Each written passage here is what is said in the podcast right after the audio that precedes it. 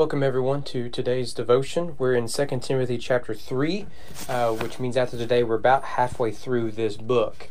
Um, so between 1st and 2nd Timothy is about 10 chapters. Uh, so again, not very long. Paul's letters in the order of our New Testament are uh, organized by length. Uh, as a general rule, I think in one place it doesn't quite work. So Romans is the longest, Philemon's the shortest, and we're we're at the latter latter half of uh, Paul's letters. Uh, but it is here where Paul talks about qualifications for elders and deacons and church members. Uh, so, so he's laid a foundation of what the church is, uh, how we should conduct ourselves, uh, and the foundation of the gospel, uh, and and the role of the pastor in in all that. Uh, but now he speaks of leadership within the church. So this is equally important for the local church. And what we see in the book of Acts and and even in the epistles is that everywhere Paul went, when he planted churches, he appointed elders and deacons.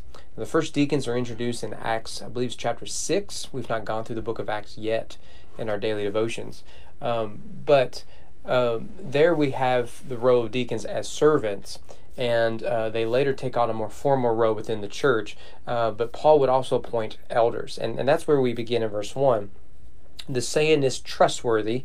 If anyone aspires to the office of overseer, that's what mine says in the ESV, he desires a noble task uh, right away, we should note a couple things. Uh, one, what what is an overseer, right? Uh, I come from a, a uh, Southern Baptist um, tradition or Great Commission Baptist tradition, if you've been following the news, um, and uh, we don't use the word overseer for anything. Um, your translation price is elder. It could be um, bishop. Uh, but uh, it, it, could be a number of, of things in the Bible. Uh, these variety of words um, mean the same thing, and we know that by Acts chapter 20, where they're used interchangeably. Um, and so this is the office of the elder. Um, and uh, some see it uh, that a church requires a plurality of elders. So you would have elder rule. This is actually the Presbyterian view. Um, their view is is you have an office of the elders, and then uh, when you go outside a local church, there's there's there's a uh, some of those elders go to another level and all the way up to the top. So Presbyterianism is top down and bottom up. It's kind of both. Whereas in like Episcopalianism and uh, Catholicism and others, even like Mormonism, it's it's top down, very top. So you have someone at the top goes all the way down. So in Mormonism, for example, you have a president and you have the 12 apostles there. Um, uh, in course, Catholic Church, you have the Pope. In, in, in the Episcopalianism, the uh, King or Queen of England is the head of the church, stuff like that. Um, and uh, so we have the word elders here. Um, and uh, Paul will say, secondly, that this is a noble task to pursue. This is a good thing, uh, something that we should encourage. Uh, now, I don't think we should encourage people to pursue eldership uh, unless there is a calling there. Uh, if it helps, if, if you don't like the word elder, uh, you can translate this to the word pastor. Uh, now, we can debate plurality of, of elders or pastors all we want to, but just for the sake of simplicity, uh, let us speak of it as the role of the pastor. Um, and um, and he says here, it, it is a noble task, and it is. Um, it, it, will very well be the death of you, but uh, uh, but it, it is a noble task, and uh, those who have the calling, and I firmly believe in the calling, um, should pursue it in obedience to God. But here, here's the uh, moral obligation, the qualifications of him. He must be above reproach. Uh, husband of one wife, that literally means one woman man. Um, and so there has been the presumption that you have to be married in order to be a husband. The problem with that, of course, is so many people in the New Testament um, are, are, are uh, uh, spiritual leaders, Jesus, Paul, and others, and, and aren't married. They're single. Uh, and not to mention throughout church history, uh, th- there is that. Um, so uh, we rather need to see it as a as a one uh, woman man. That's the literal Greek, because you can be married and not a one woman man. You be unmarried and not a one woman man. Um, so I think that ambiguity is, is more helpful when uh, we think about this issue because unfortunately, too many single guys, perfectly qualified to lead in a local church, uh, were considered unqualified uh, because of this, and that that is unfortunate. Uh, sober-minded, self-controlled, respectable, hospitable, able to teach, not a drunkard, not violent but gentle, not quarrelsome, not a lover of money. He must manage his household well. Um, and uh, verse 6, he must not be a recent convert. Verse 7, be well thought of by outsiders right so so not only must he live a christian life he must demonstrate it publicly privately and lead uh, others in, in, in, the way of godliness. That's that's a basic summary of it uh, well then he, he switches to deacon so right away we need to know there are two offices within the church there's the office of the elder pastor bishop overseer whatever uh, and the office of the deacon now there again there's some dis- disagreement over various denomination how this functions um, one of the things I've noticed in the uh, traditions I've grown up in is is it's a single elder model with with deacon r- rule. Uh, deacon rule, not the best way to put that, uh, but you have a, they have the office of, of deacons that are ordained, and, and they. The problem is is um, we don't often define what we mean by deacons in the Baptist tradition. Um, and so as a result, um, they may take on different roles depending on the church you're at.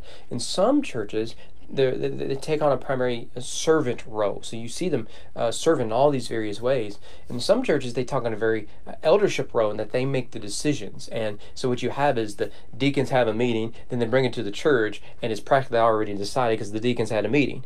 Uh, and then there, there are some that within the church there's there's some confusion over. So there are some who who come into the role of deaconship with the idea of of making decisions, but there's some on that same among the, the same uh, deacons who who want to serve. And, and, the reason is is because we we've confused the two offices. Um, and and that is unfortunate. I do believe that deacons have a leadership role within the church. After all, they are singled out uh, by the church. Um, but but I do think we would do better if we clarify certain roles. But you notice here, they too likewise. So deacons likewise. So everything you just saw with the elders is, is applied to the deacons, and he gives some of them um, dignified and not double tongued, not addicted to much wine, not greedy for dishonest gain, uh, lives with a clear conscience, blameless, husband of one wife, one woman man, um, managed children. Uh, um, um things like that. So you'll notice here that in the eldership uh, row is an emphasis on teaching. Uh, and it's less that in deacons. I think people will be surprised by that uh, when, when they discover that, that the deacons aren't always their Sunday school teachers. There may be a deacon that's not a Sunday school teacher. Well, it's because they have a primary servant function, but they also do have some leadership role, whether it's by example or or otherwise, uh, with, within within the church. And so they are to set a standard of godliness um, in the church, as does the elders. But then I want you to notice what Paul does. Starting in, in verse 14, but let's look at verse 15. Uh, Paul says, Look, I'm writing these things to you so so that, you know, if, if I'm not able to see you soon, you may know how one ought to behave in the household of God. Now, notice there, he has just given us qualifications of both elders and deacons, and now he's turned his attention to the entire household of God. Here's the thing that that uh, frustrates me at times is we set a standard rightly and biblically so for elders and deacons, pastors and deacons, but then with the understanding is they're held to that standard, but I'm not. It's not a biblical idea. If you were to go back over both lists, what is in that list that really isn't basic Christianity? Not double tongued, self controlled, well respected, uh, a, a one woman man, um, uh, not quarrelsome, not a lover of money. The, these are this is basic Christianity, and all Paul is saying is is that who you bring in as leadership of your church should be a model of godliness. Yet it doesn't stop there. The members of your church should model godliness, not just for the other members, but for the next generation and those on the outside of the church. And, and so he says, Look, I'm writing to you so that you may know how one ought to carry themselves as a member of the household of God. And so, what he has as the foundation, the root of all of this, is laid out in the confession of verse 16. Now, it's important that we identify this as a confession. In my ESV translation, they actually have it in a poetic uh, sense. Um, and, and I think that's helpful because what we need to see Paul is doing here, he is quoting a confession that predates the writing of First Timothy. So what you have here is, being that Timothy is in Ephesus, he's saying that the Ephesian church is familiar with this confession or hymn or whatever it might be. I, always try to point this out. So we saw it 1 Corinthians 15 and some other places. Colossians has one or two. The reason uh, Philippians 2 is another example. The reason they're important is because these confessions and hymns are very early, which means the doctrine and, and the story told in these confessions and hymns are early. And so, if it mentions the death and resurrection of Jesus, that means the first Christians believed in the death and resurrection of, of Jesus. Not only do they believe it, but they considered it foundational to their faith. So those who come and say, look, uh, the later Christians made it up because they wanted to justify their faith and they borrowed it from the Greek myths. No, that's not actually what we have. These confessions are early enough that people who can uh, bring out the body are still around. And so notice this confession. He, that is Jesus, was manifested in the flesh, vindicated by the Spirit, seen by angels, proclaimed among the nations, believed on in the world, taken up in glory. That is the basic story of Jesus, isn't it? You have the incarnation, crucifixion, resurrection, ascension, all right there.